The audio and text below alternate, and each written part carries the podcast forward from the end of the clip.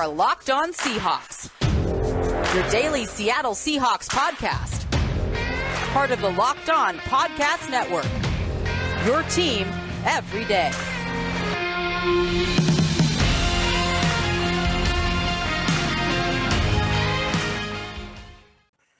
Greetings, 12. This is Corbin Smith, your host for Locked On Seahawks. Joining me for our Thursday episode, my co-host in crime, Rob Rang. Thanks for making Locked On Seahawks your first listen five days a week. We've reached the end of the line. It's part three of a three-part series. We're looking at who's going to replace Ken Norton Jr. as the Seahawks defensive coordinator. So far, we've looked at some in-house candidates, some coaches that have worked with Pete Carroll in the past some former head coaches. Today, we're going to look at some wild cards, a couple of coaches that have already been reported as potential interviewees for this vacancy on the Seahawks coaching staff. Really excited to break down three specific candidates later in the show. And we're going to continue our awards as well with Rookie of the Year today. So thanks for listening in. Jam packed episode coming your way. Now for your lead story here on Locked On Seahawks. Rob, we've been talking so much this week, ever since the news broke about Ken Norton Jr. being fired by the Seahawks on Tuesday. The news really broke on Monday when there were reports from the Seattle Times about that move being made. We've talked about it extensively. We're going to continue talking about who may replace Ken Norton Jr. But before we get to that, I think it would be noteworthy to look back at the fact that the Seahawks have made several coordinator changes over the years on both sides of the football during Pete Carroll's 12 years as head coach. Sometimes it has been because coaches have left for better jobs. We've seen a few guys take head coaching positions, Gus Bradley and Dan Quinn being the ones that have done that. And we've seen him make a few changes at coordinator when things didn't necessarily go as planned and they decided it was time for a change. Darrell Bevell, for example, had a very successful run as Seahawks offensive coordinator. 2017 was a pretty tough season, though, for the Seahawks offense, particularly the run game. Pete Carroll decided at that point it was time to move on from Darrell Bevell as well as offensive line coach Tom Cable. They brought in Brian Schottenheimer. We saw last year something similar transitioning from Brian Schottenheimer to Shane Waldron. So I want to take a step back and, and just look at how these changes have impacted the Seahawks. And I think it would be safe to say, before we even throw some of these numbers up here, that the changes have had a mixed effect on the Seahawks. And sometimes it has done nothing because we know just how dominant those defenses were back in 2012 through 2015. You might have been able to get somebody off the street to coach those defenses, and they would have been first in the NFL in scoring. Yeah, no question about it. I mean, that, that's the thing is the the defensive talent what was so good that um, I don't know that you could have got somebody off the street and still had that same kind of effectiveness, but but certainly it made it a lot easier um, with what Gus Bradley and, and Dan Quinn, um, and then even uh, Ken Norton Jr. as well had to deal with at times because they just did a, one of the expressions that's been around for a long time that the Jimmys and Joes more important than the X's and O's you know, the Seahawks had quite the, the, the assortment of Jimmys and Joes. I mean, a lot of guys who were all pros and uh, you know perennial Pro Bowl kind of players, and and they were doing so at a variety of different positions. I mean, that's one of the biggest things that, and I think everybody focuses on the Legion of Boom, for example, but it was the rotation along the defensive line that I think really uh, doesn't get enough credit. And you know, that, that's one of the things. I, I, think that this is a really uh, smart move to kind of look back in history and, and see what type of, a, of an impact coordinators can have on a team um, you know, not just in Seattle, but I think just uh, across the board, Corbin. I mean, it's pretty rare that you see an offensive coordinator or a defensive coordinator and really hit the ground running. It does happen, but usually it's because they have they have a great deal of talent or there is a return to health from some of the prominent players. And, and that's one of the reasons why I do think that you are going to see a jump up for the Seahawks on the offensive side of the ball next year. I don't think it has anything to do necessarily with Shane Waldron, although again, I think that Seattle's offense is going to just figure it out a little bit more. But obviously, the return to health of Russell Wilson, presumably, I, I think would go a, a, a, long ways in in Seattle's offense being uh, that much more consistent in a year from now. And then on the defensive side of the ball, again, I think the Seattle has to be able to bring in some talent and, and make whoever is defensive coordinator's job that much easier.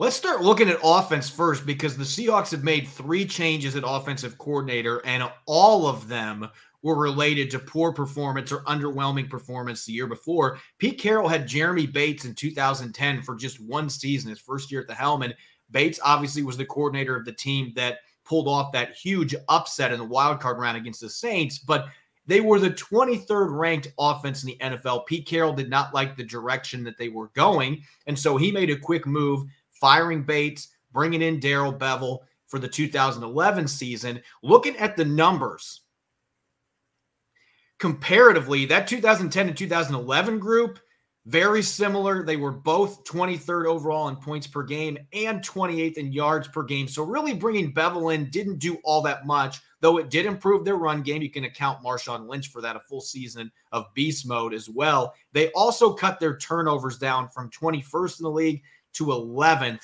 So, those were the two stark improvements. Otherwise, a, a pretty flat line as far as progression goes. A lot of that had to do with going from Matt Hasselbeck to Tarvaris Jackson at quarterback. They didn't have their long-term answer under center. Didn't have a lot of weapons on the outside as well. But you can see that the 2017 to 2018 change going from Darrell Bevell to Brian Schottenheimer, that was one that worked out very favorably for the Seahawks.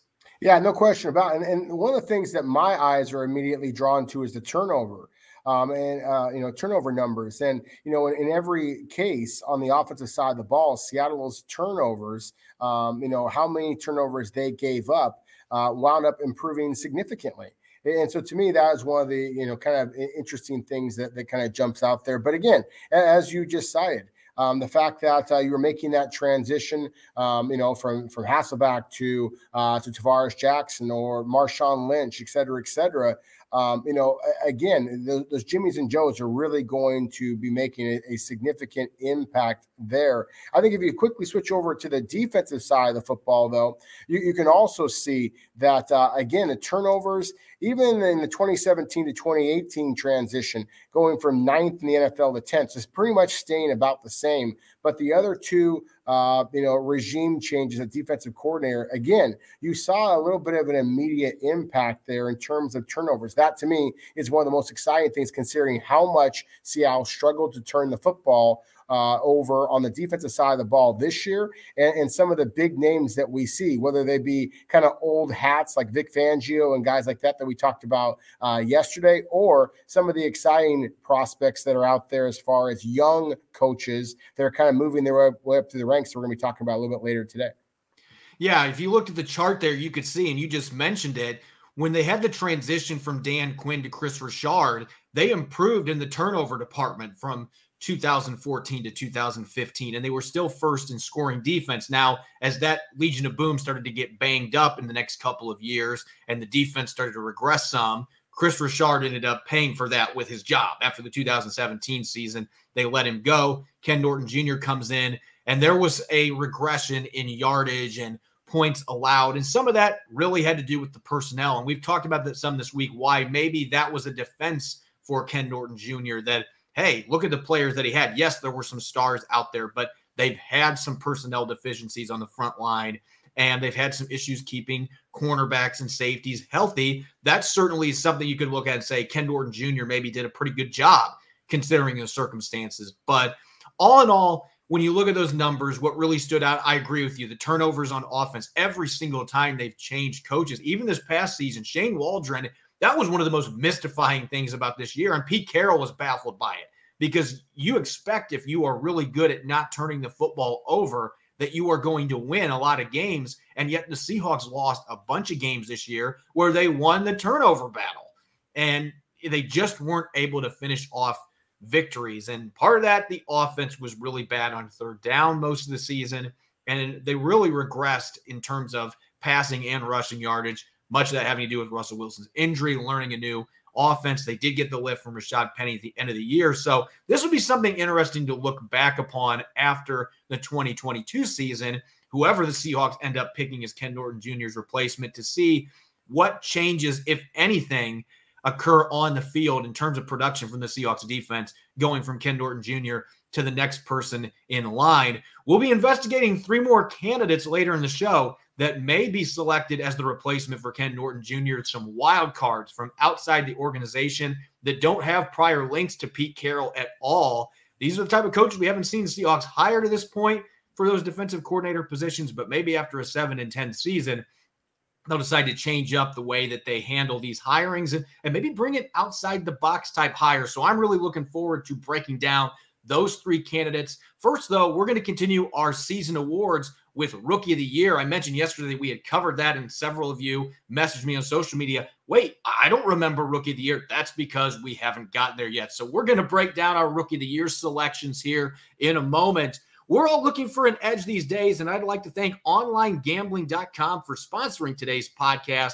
If you don't know already, OnlineGambling.com is a website dedicated to giving bettors the edge Throughout the playoffs, they're providing you with the best NFL tips, news, and more to help you make your bets as informed as ever. This week, the experts at onlinegambling.com set me the challenge of picking my divisional round upset. An underdog that, in my opinion, could pull off a huge victory. I don't know that I view any of these games as having a major underdog. I think all four are going to be very competitive, but a lot of people are picking the Tennessee Titans to beat the Cincinnati Bengals.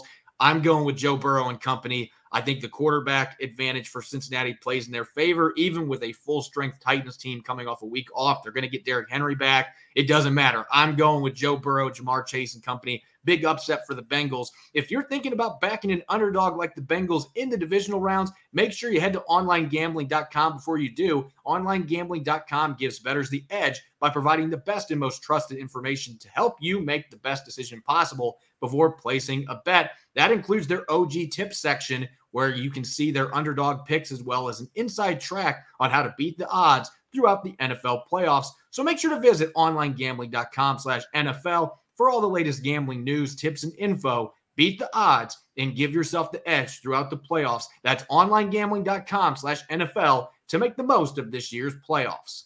You're listening to the Thursday edition of the Locked On Seahawks podcast. I'm your host, Corbin Smith, joined as always by Rob Rang. Thanks for making Locked On Seahawks your first listen five days a week. We greatly appreciate it. Continuing our season awards, we looked at comeback player of the year yesterday. I mentioned, Rob, that we had done rookie of the year already. And again, thanks to our listeners, it shows that you are listening astutely. Several of you messaged, like, wait a second, I don't remember ever hearing the rookie of the year. What episode was that? Well, wait a second, we hadn't covered it. So maybe that's partially because the Seahawks had three draft picks and they just kind of slid under the rug. But let's talk rookie of the year because I think maybe the two best candidates for this award, Rob, are undrafted rookies. None of the draft picks that the Seahawks made last April were able to play in very many games. Tre Brown ended the year on injured reserve. Dee Eskridge was out for almost half the season with a concussion, never really was able to get going after he returned. Had a couple flashy plays. And we only saw Stone Forsythe play on offense for 14 total snaps the entire year. So, really, the draft class didn't get to see a lot from those three players. But then you had Jake Curhan, the undrafted rookie tackle out of California that started the last five games. And you had Jon Rhattigan, undrafted linebacker out of Army that played in 14 games before unfortunately suffering a torn ACL and really emerged as a core special teams player for the Seahawks. Yeah, no question about it. I mean, you're going to hear me mention the number five a bunch of times here, Corbin. Um, you know, as you just mentioned, uh, each player by name, there were five rookies here who are candidates. Of course, the three draft picks. Uh, you know, Dee Eskridge, obviously in the first in the second round, uh, Tre Brown there shortly thereafter, and of course the, the offensive tackle Stone Forsythe. Those being the three drafted players, and then of course the two undrafted uh, hits that that Seattle had with Jake Curhan and, and, of course Jon Rhattigan as well. So those are your five rookie candidates here.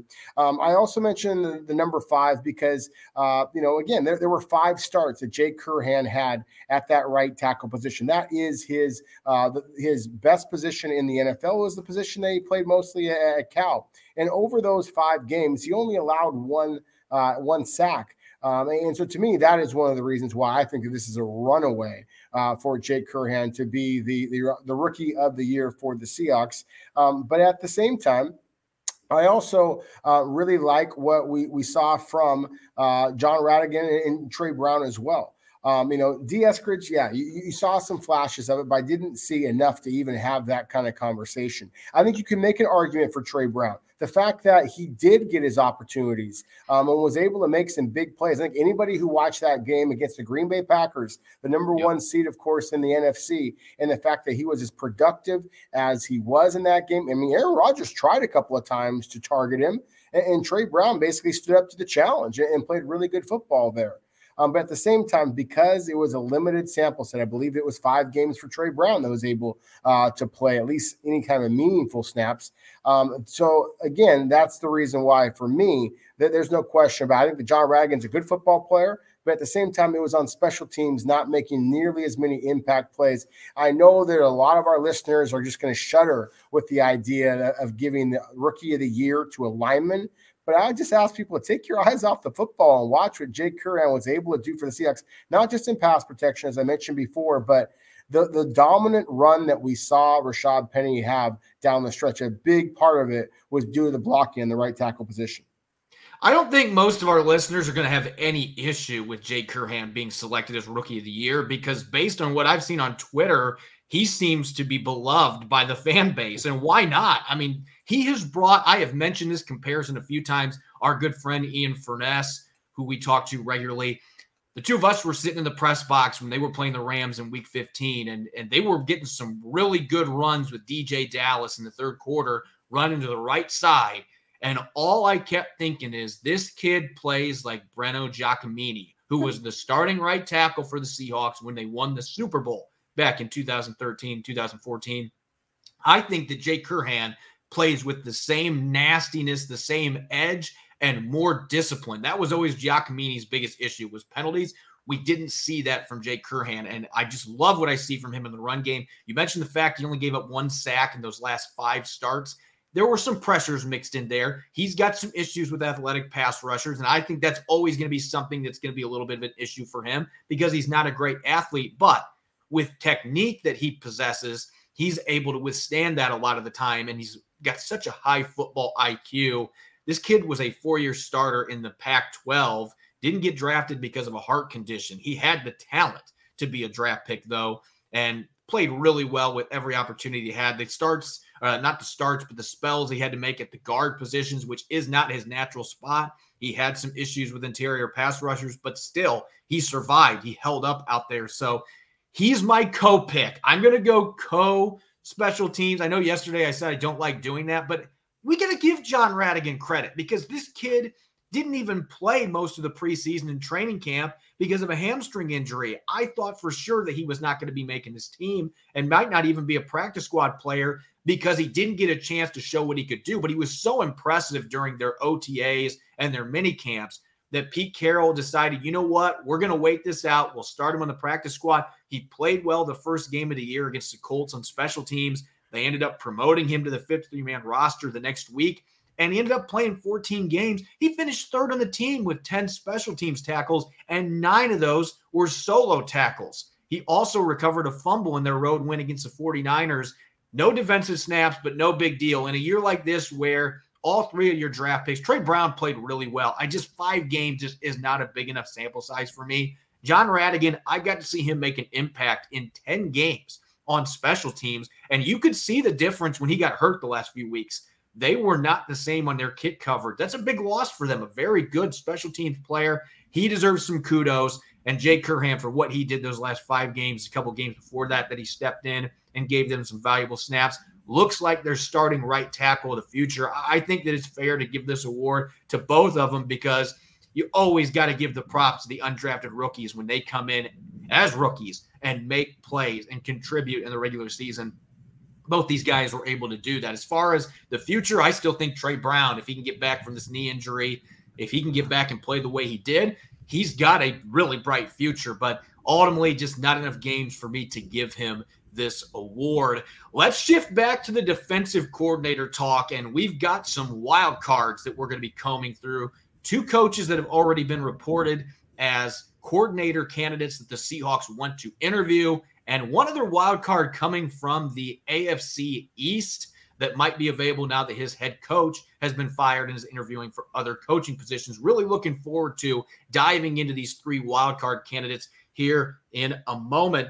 People think unusual circumstances mean complicated taxes, but for TurboTax Live experts, that's what makes things interesting. Maybe you inherited a condo and are renting it out, or maybe you're getting paid in crypto and aren't sure how it's taxed. For TurboTax Live experts, an interesting life can mean an even greater refund. Luckily, TurboTax Live can match you with the right expert who has the experience in your unique situation and can answer all your tax questions right from your phone or computer. They can even take care of the whole filing process for you, whether you launched your own startup or working multiple jobs and juggling multiple incomes. An experienced TurboTax Live expert can help you during the entire filing process or do your taxes for you from start to finish to get you the tax deductions you deserve. Visit turbotax.com to learn more. You do your thing, they've got your taxes. Intuit TurboTax Live. You're listening to the Locked On Seahawks podcast. I'm your host, Corbin Smith, joined as always by Rob Rang. Thanks for tuning in and making Locked On Seahawks your first listen five days a week. The last two episodes, we've been looking at candidates to replace Ken Norton Jr. Now it's time for part three, the last part of our three part series. We've already looked at coaches who were close to Pete Carroll or had worked on his staff. We looked at former head coaches yesterday. Now it's time for the wild cards, Rob. And man, we've got some intriguing ones. And, and the first one we're going to talk about here, I think you and I both with our teaching backgrounds, when I started reading up more about this man, my ears perked up. And that's Sean Desai from the Chicago Bears, was their defensive coordinator last year, climbed the ladder. You don't often see coaches stay with the same organization through three head coaching changes, but Sean Desai did that in Chicago. He was there with Marc Trestman, he was there with John Fox, and he was there with Matt Nagy, and he worked his way up the ladder after being at Temple, Miami, and Boston College at the college level. This is a guy that has a degree in educational administration. He is truly an instructor at heart, first and foremost. And you can see that based on the fact that he's coached running backs, he's coached corners, linebackers, safeties. I think the only positions he hasn't coached are quarterback and offensive line, and he probably could coach those positions if you asked him to. He's that kind of a candidate. And so I got really excited looking at his resume and what he did with that Bears defense last year without Khalil Mack most of the season was pretty darn impressive. It, was very, very impressive. And of course, you know, I, I, love that you mentioned the education background. I mean, I was inspired. That's why I wanted to kind of record our podcast here from, you know, live from uh, from my classroom. Um, you know, I um, I'm really intrigued by Desai. To me, there are so many elements of him that are kind of reminiscent of a year ago when we first started hearing the name Shane Waldron and the idea that Shane Waldron had coached so many different positions before was kind of viewed as this young up and coming coach. Um, and, and so to me, that, that's some of the things I, I see with Desai. Let's go all the way back to Temple. Um, you know, they had a, a, pretty good coach there, and Al Al Golden uh, was the head coach there, and Golden wound up becoming the, the head coach at Miami um, as well, and now is in the NFL. Um, I believe with those Cincinnati Bengals that you had kind of mentioned previously. Um, you know, a really good coach and and, and just kind of kind of laid the foundation for not only Desai, um, but for Matt Rhule, who wound up taking over as, as, the Temple head coach a couple of years later, and now, of course, is the head coach in Carolina. I, I mentioned that, Corby, just because the fact that, again, we, we're starting to see kind of how these coaches kind of start to, to move up. And of course, I always go back to from the NFL draft perspective. You look at some of the players that that Temple, uh, you know, produced in, in, the NFL draft over the time that Desai was there. Um, you know, guys like a first round pick, Muhammad Wilkerson, went to the New York Jets, a really good football player. Uh, you know, they, they had several players that wound up getting drafted, but they were kind of homegrown players. Temple was not the kind of program that was, you know, earning those five star recruits. And that to me is what I want to see from a coach. Give me a guy who was able to develop talent. Um, you know, whereas some of the other coaches out there, some of the big names out there, I, I think that you know they were, were coaching in programs um, or NFL teams that they had so much talent that you almost expect them to do very well. And so to me, that's one of the things I've been very intrigued by Desai. You mentioned the fact that uh, the Chicago Bears, where he was the coach, um, you know, this, this past season, the fact that their defense was as good as it was this past year, despite the fact that they didn't have their top pass rusher in Khalil Mack. Akiem Hicks is another one uh, that, that missed significant time for yep. the Bears this past season.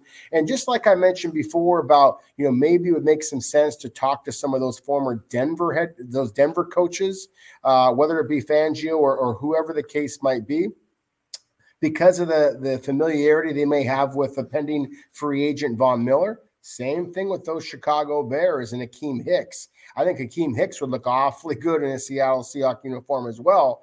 And so, because of Desai, that, that might be somebody who might be able to convince, uh, you know, a, a, big talented player like Hicks to maybe consider going out, out to the Pacific Northwest.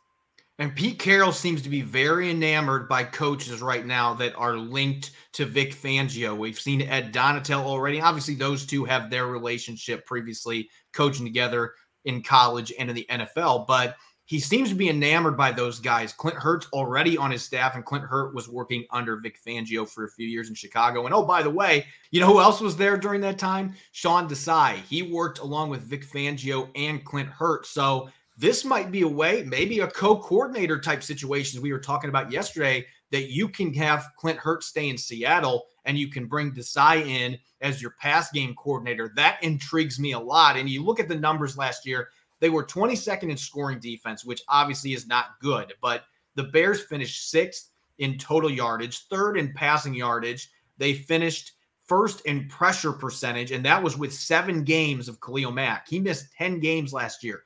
And they also had eight games without Akiem Hicks. So two of your best defensive linemen, and yet they still finished first in pressure percentage and fourth in sacks with an offense that was putrid and kept putting them in really bad spots. If the Bears had a competent offense, I think this defense would have been significantly better in the points allowed category. And I thought Desai did a fantastic job. I just love the background he has in multiple positions and what he did as a defensive backs coach working with safeties there the two years before he became coordinator. Eddie Jackson was an all pro. Ha Ha Clinton-Dix, the last good season he had of relevance in the NFL was with the Chicago Bears, with Desai coaching him. And a couple of their corners. Kyle Fuller was an all pro one season, and that was with Desai working with him on the defensive staff. So this guy, I just love the track record. I love the fact that he's only 37 years old, has some new ideas that he can bring to the table. I think there's another coach that's worth talking about, though, that checks off those boxes as well, and that is Joe Whitt Jr. Now, he does not come from the Vic Fangio tree, but the last two years, he's been working with Pete Carroll's old buddy, Dan Quinn, in Atlanta and Dallas, and he's got a long track record. He was in Green Bay for almost a decade and the Packers led the NFL during that time in interceptions. He coached up a couple of really good Pro Bowl corners in Tramon Williams and Sam Shields while he was there. Just always seemed like the Packers during that time were getting their hands on the football. And look what he did in Dallas this year as the defensive back and passing game coordinator with Dan Quinn. The Cowboys led the NFL in turnovers, and some of that is Dan Quinn's doing with what he had in this defense, what he was doing with their front seven. But Trevon Diggs, second year, leads the league with 11 interceptions. They had two other corners with three apiece. They had two safeties with two interceptions apiece. It shouldn't be surprising when you look at Whitt's track record, though. Everywhere he has been, teams have been able to create turnovers. He knows how to coach up ball hawking corners. We know how frustrated Pete Carroll was to see his team fall to 25th in the turnover column this year on defense bringing a guy like Whitt in who knows how to coach up those DBs and get turnovers seems like a pretty ideal pick. Desai's a good one. I like Whitt as well. Oh, I, I absolutely like Whitt as well. Um, you know, again, because you mentioned like the Green Bay Packers and the fact that he was very successful even before he joined arms with, with Dan Quinn in Dallas, and the fact that they had uh, Diggs, as you mentioned, leading the NFL in interceptions, the most dynamic defensive rookie this year, and Micah Parsons uh, as well. I mean, completely changed that defense. Um, you know, that the, they the Dallas Cowboys led the NFL in turnovers um, this past season. I mean, Micah Parsons and Trevon Diggs were a huge part of that, but so was the coaching. Um, and so again, to me, that that is something that um, you know you, you, have to think that Seattle is going to be able to bring some kind of young talent or some fresh talent. I shouldn't necessarily say young, uh, but some fresh talent into the fold this year. And so you have to have somebody who's going to be able to put those players in a position in which they can succeed. And that's one of the things that we've kind of talked about ad nauseum here is whoever that defensive coordinator is has got to be able to have a plan for Jamal Adams. And, and so, in a lot of ways, you might be you might be thinking that uh, Whitt might be the perfect candidate for that. Um, you know, among those Dallas players who uh, kind of came out of nowhere this year was Jayron Kearse, a big safety who is, you know, some people have compared McCann Chancellor because the guy is, you know, 6'4, 220 pounds, much bigger, kind of a downhill kind of a guy that not a lot of teams are looking for right now the Dallas Cowboys with Whitt and Dan Quinn were able to make him into a playmaker for them rather than being the liability. So to me, that's one of the intriguing things about him. I just mentioned all the different talent that Dallas has and all of those players remaining healthy. Very different than what we talked about before with Desai. I love that you mentioned, um, you know, just the, the the the lack of durability that Chicago had, the fact that Chicago's offense struggled as much as it did. But at the same time, talking about Desai here for a moment, I mean, think about the teams that they were facing. Uh, you know, the Green Bay Packers, of course, but the Minnesota Vikings have a really good offense as well. The Seahawks know all too well the Detroit Lions can move the ball also. So, uh, you know, to me, this is a, uh, you know, with Desai, you have a guy who has built a team up and had some success despite going up against pretty damn good competition that would be the one of the things I would want to have a conversation here if it came down to Whitt is that you're going up against the NFC East. Um, you know, and the NFC East was the NFC least for most of this season. So to me, what is critical is not just the the fact that with Whitt you do have that connection to Dan Quinn and something that Pete Carroll is going to trust, but going back to those Green Bay days. Of course, we all know that John Schneider, that's where he kind of cut his teeth as well. And so he's going to have that familiarity. That to me is one of the reasons why Whitt is also a fascinating kind of outside the box kind of candidate for the Seahawks. Should absolutely be exploring. Both of these coaches they have requested interviews for, but they are under contract with their respective teams. So who knows if they'll even get to interview them. From what I've been told, the Chicago Bears would like to keep Desai. They're trying to figure out who their new head coach is going to be. The Dallas Cowboys have Mike McCarthy under contract, but there have been some murmurs after they lost their wild card round game to the 49ers that maybe they might make a change there. Dan Quinn's interviewed for several head coaching positions. If he leaves, now you've got a defensive coordinator spot that's open. So Whitt could go right into that role. The Cowboys might just want to keep him around. So we'll have to see what happens. And for that reason, I want to throw out a name that has not been linked to the Seahawks. And I'm going to just say this right now. He might not even get considered for this position, but looking at those last two names, what the Seahawks seem to be interested in guys that have climbed the ladder, that have background coaching defensive backs, understand how to defend the pass in the NFL, have had success at various stops in the NFL.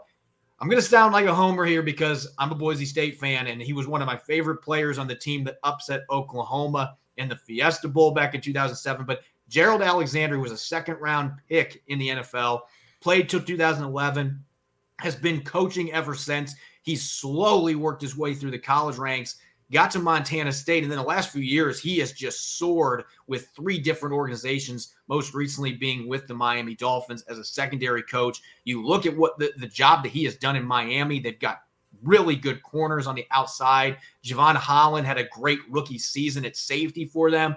Big reason for that is the presence of Gerald Alexander. I just think that he is going to be a home run defensive coordinator at some point. Maybe it's not this year, but somebody is going to get a really good play caller that has that secondary background in today's pass happy NFL. I think Gerald Alexander would make a lot of sense for the Seahawks. We'll see if that's a name that crops up at some point. I would think if Desai and Whitt can't be interviewed, that Gerald Alexander would be another one that would make sense coming from Brian Flores' tree. If they're thinking outside the box, that's a guy that could make a lot of sense for the Seahawks.